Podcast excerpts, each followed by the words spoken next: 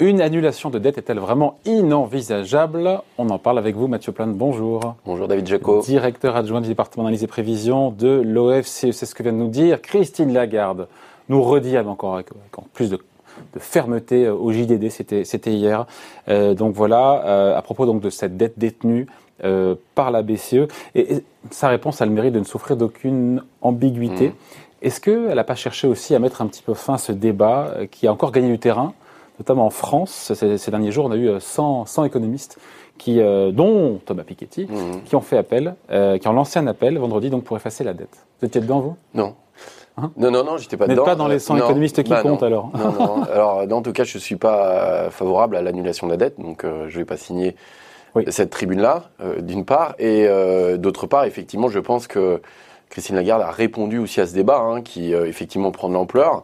Euh, qui est assez important en France hein, euh, au sein des, économistes, des macroéconomistes, euh, qui a un débat aussi qui est au niveau européen, donc il est important d'y répondre.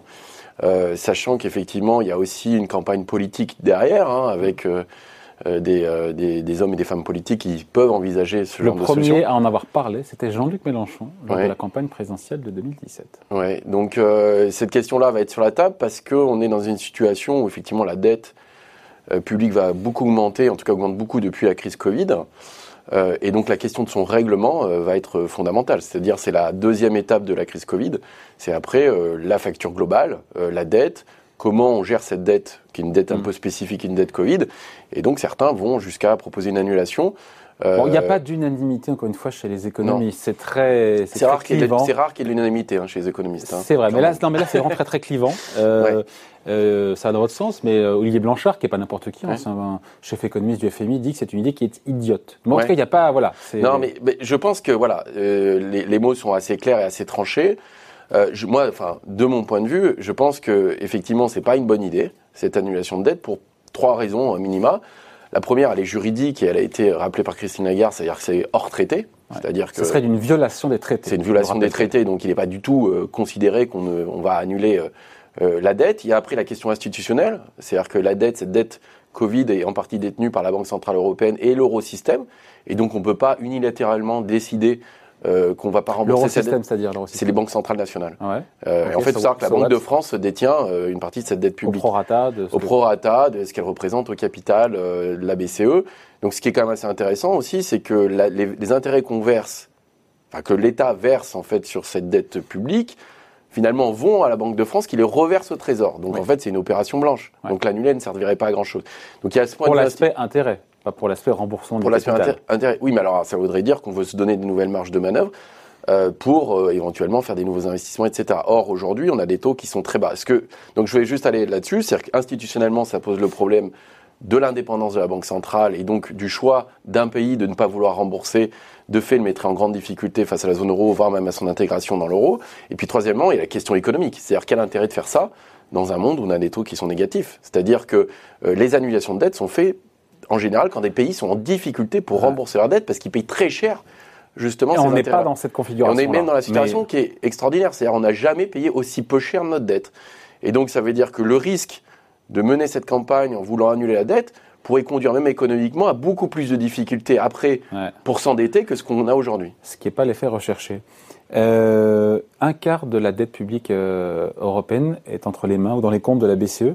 Est-ce que c'est quoi? Est-ce que c'est c'est beaucoup, c'est trop. Et puis ce débat-là, est-ce qu'il existe ailleurs qu'en France ou en Europe? On a ce débat au Japon, aux États-Unis ou c'est euh, Non, je crois que c'est assez euh, européen, mais alors parce qu'aussi on est dans un système où on a 19 euh, pays membres avec une seule banque centrale. Aux États-Unis, en fait, ce qui se passe, c'est que aux États-Unis, au Japon, en Angleterre, en fait, les banques centrales assurent les dettes, garantissent les dettes. Et donc la question de l'annulation se pose pas à partir du moment où vous avez cette garantie des dettes. Donc en fait, la question, c'est la soutenabilité euh, de cet endettement. Euh, et les pays qui ont dû annuler leur dette ou faire défaut sont des pays qui ne pouvaient plus se refinancer. Là, quand on parle de ces grandes banques centrales, que ce soit le Japon, les États-Unis, le Royaume-Uni, n'ont pas ces difficultés. Et là, ils possèdent une partie importante de leur dette, mais de façon normalement qui est censée être transitoire. C'est pas une monétisation, c'est-à-dire qu'elle est mise dans le capital des banques centrales. et donc elle va être maintenue, mais elle peut après se dégonfler dans le temps. Euh, Mm. Mais donc c'est une façon, en fait, c'est des, instruments de politique monétaire. C'est pas de la monétisation, c'est-à-dire que c'est pas une planche à billets où il n'y aurait pas de remboursement. Ou par exemple, on va financer un certain nombre d'investissements qu'on ne rembourserait jamais. Euh, et donc ça poserait la question aussi de la légitimité de ce type d'opération et où est-ce qu'on où est-ce qu'on limite ça? C'est-à-dire qu'on peut dire la transition énergétique, mais pourquoi pas lutter aussi contre la pauvreté et faire tourner la planche à billets? Vous voyez, il y a plein de Et ça, questions. c'est le rôle pour le coup des gouvernements. Et c'est voilà. Et donc c'est le rôle, rôle des États parce que du hein. coup c'est même le rôle même des impôts. C'est-à-dire euh, quand vous allez financer un système social, euh, un système éducatif, etc. Mais il impôts. faut pas faire exploser tout ça justement parce que c'est le nouveau monde et dans ce nouveau Mais- monde, eh ben, mais le que la nouveau BCE monde- peut aussi financer Mais le nouveau, euh, On est dans la réduction de la pauvreté, euh, la transition non, alors, énergétique. Ou- ou- bah, justement, la, la question qui se pose, c'est que euh, une crédibilité sur une monnaie, elle s'in- s'inscrit sur le long terme, parce que justement, vous êtes en capacité de le rembourser. Là, euh, ce qui est intéressant, c'est que les États, euh, les banques centrales ont mis à disposition des instruments qui permettent aux États de se refinancer à coût nul. Ouais. C'est-à-dire que c'est les États Donc qui font au- le choix C'est aux États de s'engager, de mener ces Bien politiques publiques-là. et après rembourser sur 50 ans, 100 ans. On va- cette discussion va être intéressante. C'est Ouais. de savoir sur combien de temps on doit rembourser cette dette Covid. Il n'y a pas de raison de se précipiter aujourd'hui parce qu'il y a une demande très forte de titres publics. hein, et on le voit par exemple dans le cas de la, la- la France qui a émis à 50 ans Ouais. euh, pour 7 milliards, il y avait 70 milliards de demandes. Donc on n'a pas un problème aujourd'hui, on est attractif sur notre dette. Donc on n'a pas Mm. intérêt à annuler quelque chose alors même Ouais, que vrai. justement il y a une forte Ça demande. serait contre-productif. hein. Bah, ce serait, enfin, serait euh, extrêmement risqué. On pourrait même se tirer une balle dans le pied. Euh, pour se justifier, Christine Lagarde rappelle, encore une fois, on l'a dit que ça reviendrait donc à une violation des traités, parce que qui traités qui interdisent le financement monétaire des États. Mais c'est quand même en pratique ce que fait, pardon, encore une fois, la, la BCE quand elle achète la dette française, non pas sur le marché primaire de l'émission, mais ouais. sur le marché de l'occasion, le marché secondaire. Quelques secondes, quelques minutes après, Oui. on joue un peu sur les mots là, non? Non, non, non, non, non, non, pas- hein. mais non, parce qu'elle annule pas. C'est-à-dire euh, le fait que Oui, mais elle l'opération finance, soit- pas la nulle pas, mais elle Ah, finance. elle finance. Oui, enfin, ce qu'elle fait, Elle finance elle finance, c'est-à-dire qu'elle achète de façon importante des titres publics européens pour éviter ce qu'elle appelle la, la fragmentation européenne, c'est-à-dire dans la zone euro que les taux soient très différents entre l'Italie et l'Allemagne, qui pourrait conduire à une explosion euh, de l'euro, hein, parce que certains pays ne pourraient pas se refinancer. Et donc, en, rachetant massivement des dettes, effectivement, il y a une forme d'assèchement du marché, et donc les taux de refinancement des États deviennent faibles. C'est-à-dire qu'elle va créer une demande forte Mm. Pour ce Non, genre mais de elle n'achète pas directement, encore une fois, les Mais obligations Elle les le gèle, en français, fait. elles sont- ouais. mais elle les achète dans les 10 minutes après Oui, bien sûr, un, même un dans les secondes. investisseur sur Dans le les marché secondes. secondaire. Dans les secondes. Mais Donc sauf ça que. Revient, ça revient, pardon, en mettant un, via le truchement d'un investisseur. Ah, oui, mais c'est différent parce qu'il n'y a pas un financement les direct. C'est-à-dire. Ah, Ah, mais non, il n'y a pas de financement direct. C'est-à-dire. D'ailleurs, elle a un programme euh, qui est le PEPP, euh, qui est un Programme programme- d'urgence pandémique. Voilà, exactement, euh, qui est maintenant massif parce que je crois que c'est 1850 milliards jusqu'à mars Oui. 2022, Oui. dans lequel, en fait, il y a effectivement ces programmes de rachat temporaires. Temporaires, c'est Mm. censé être temporaire pour répondre à une situation d'urgence. Et temporairement, elle finance Mais- indirectement l'État français. Bien sûr, elle, elle le finance, non. Elle l'aide à faire que les coûts, soient- le- le- le- les taux d'intérêt soient bas. Mm. Euh, ce qui est intéressant, c'est vrai que dans ces rachats-là, Non, mais dans les comptes de la BCE, il y a bien des obligations d'État français. il y en a 25%, Voilà. 23%. Ouais. C'est 23%, ça Voilà. vaut plus de 500 milliards. Oui, enfin d'ailleurs c'est au compte de la Banque de France, Ouais. et la Banque de France est détenue par l'État. Ouais. Donc les intérêts que va verser l'État, finalement, c'est là où c'est quand même assez intéressant. C'est-à-dire que l'État reçoit des dividendes et des intérêts de la Banque de France. Mm. Donc si vous voulez, aujourd'hui, c'est vraiment des programmes assez spécifiques qui répondent à la crise qu'ont mis en place toutes les grandes banques centrales du monde.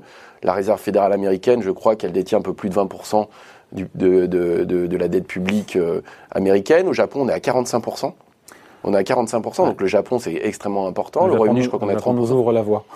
Voilà, non mais alors, ce, ce programme-là pourrait poser problème si les autres ne faisaient pas pareil. C'est-à-dire qu'aujourd'hui, on est dans une crise mondiale, Mm. où il y a une pandémie mondiale, et donc, effectivement, il y a des instruments de politique monétaire très spécifiques, ce qui fait que d'ailleurs, même en faisant ça, l'euro, c'est pas déprécié, au contraire, il s'apprécie. C'est-à-dire qu'il n'y a pas de...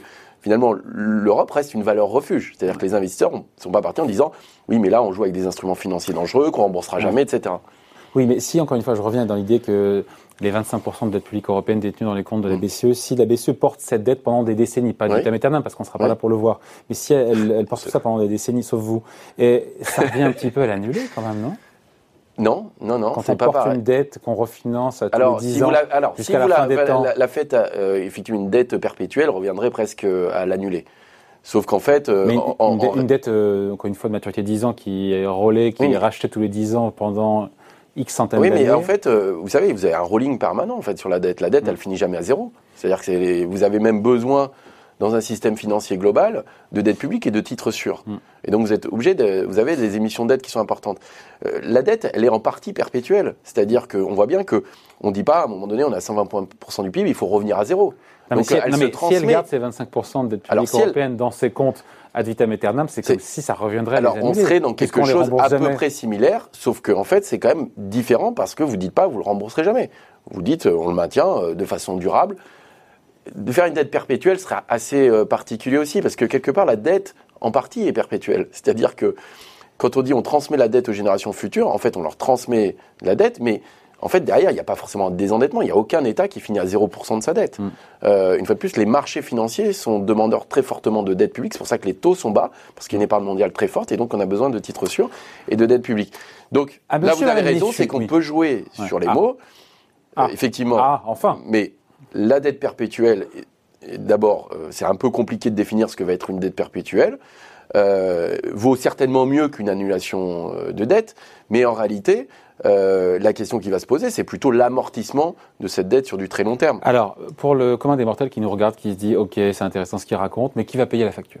Parce qu'à la fin du repas, il faut payer la facture. qui paiera cette facture de cette dette Covid?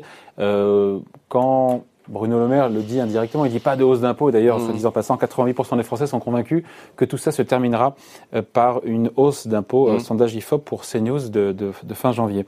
Euh, Est-ce que c'est pas naïf quand Bruno Le Maire nous dit en gros, mais ça sera le retour de la croissance qui va rembourser euh, cette dette? Qui paye la facture? Pardon, qui paye l'addition? C'est le grand débat, c'est un débat politique. Hein. non, non, mais qui paye l'addition? Alors, pour le moment, nos impôts, des hausses d'impôts, moins de dépenses publiques, pour le moment, même les beaucoup de croissance, mais euh, les 30 glorieuses, a priori, on, oui, va oui, les vivre pendant. Voilà, il y a la question de l'inflation aussi, qui peut participer euh, au, règlement. Qui de la... paye la bah alors, c'est une campagne présidentielle, hein, presque ça. Non, mais. T'as une réponse? oui, j'ai une réponse. Non, c'est que ce débat-là, il va, il va, il va être bien sûr très important. Je pense qu'il y a quand même euh, historiquement l'apprentissage du fait qu'il fallait pas refaire ce qui a été fait en 2011 et 2014 avec des plans d'austérité et dire en fait il faut revenir très vite. Okay. Pas de ça, les cas. Baisse de la dépense publique, baisse de la dépense publique. Année présidentielle, je vois pas qui va Donc sur ce ça va être effectivement quelle va être la trajectoire de finances publiques post-crise, c'est-à-dire est-ce qu'on reste à 115 points de PIB pendant plusieurs années ou est-ce qu'on souhaite revenir, par exemple, à 100% du PIB d'ici 2040 Donc on va rester à 115, 120 points de PIB euh, pendant un moment. Le, la question qui se pose, c'est que, tant que les taux sont... Mais non, en fait. Tant qu'il y a une demande très forte... Donc free lunch, personne ne la, la Alors, il y aura une partie qui va être récupérée par la croissance. La question, en fait, qui est à mon avis fondamentale et on pose peut-être pas, voilà que je n'ai pas posé. Voilà, parce qu'elle est complexe. c'est la, question des pertes structurelles de cette crise. En fait, c'est est-ce que c'est juste conjoncturel et à ce moment-là, on peut l'amortir assez parce facilement. Va tout récupérer ou est-ce qu'on a détruit ou est-ce qu'en fait, on a eu un an et demi difficile, ou est-ce que c'est comme une crise financière où vous avez durablement euh, un sentier de croissance qui est, qui est différent. Et donc là, ça posera la question du financement des systèmes sociaux de retraite, euh, de santé, etc. Là, la question, on est sur un choc temporaire. Le choc temporaire, vous pouvez l'amortir s'il n'a pas de conséquences structurelles. Donc ça, le vrai débat, c'est de dire, en fait, on sort en crise, de crise, et est-ce que notre trajectoire potentielle est euh, durablement diminuée ou pas quoi? Ça, c'est un point important. On finit là-dessus, mais en gros, le débat qu'on a en France sur l'annulation, euh, encore une fois, du, de cette dette publique, malgré la sortie de Christine Lagarde, qui dit, c'est la patronne de la BCE, qui dit, en mm. gros, inenvisageable. En, gros, c'est on ferme, ferme, on ferme l'histoire, c'est terminé quoi. Et pourtant, on va continuer à parler de ça. Bah, on va parler de ça parce que la dette va être centrale dans les débats. Et la question, euh, à mon avis, de la trajectoire de son remboursement va être importante parce qu'elle peut avoir un impact sur l'économie. Donc la question, c'est est-ce qu'on fait des plans de relance supplémentaires? Est-ce qu'au contraire, on passe dans une deuxième phase qui peut être une phase de consolidation budgétaire?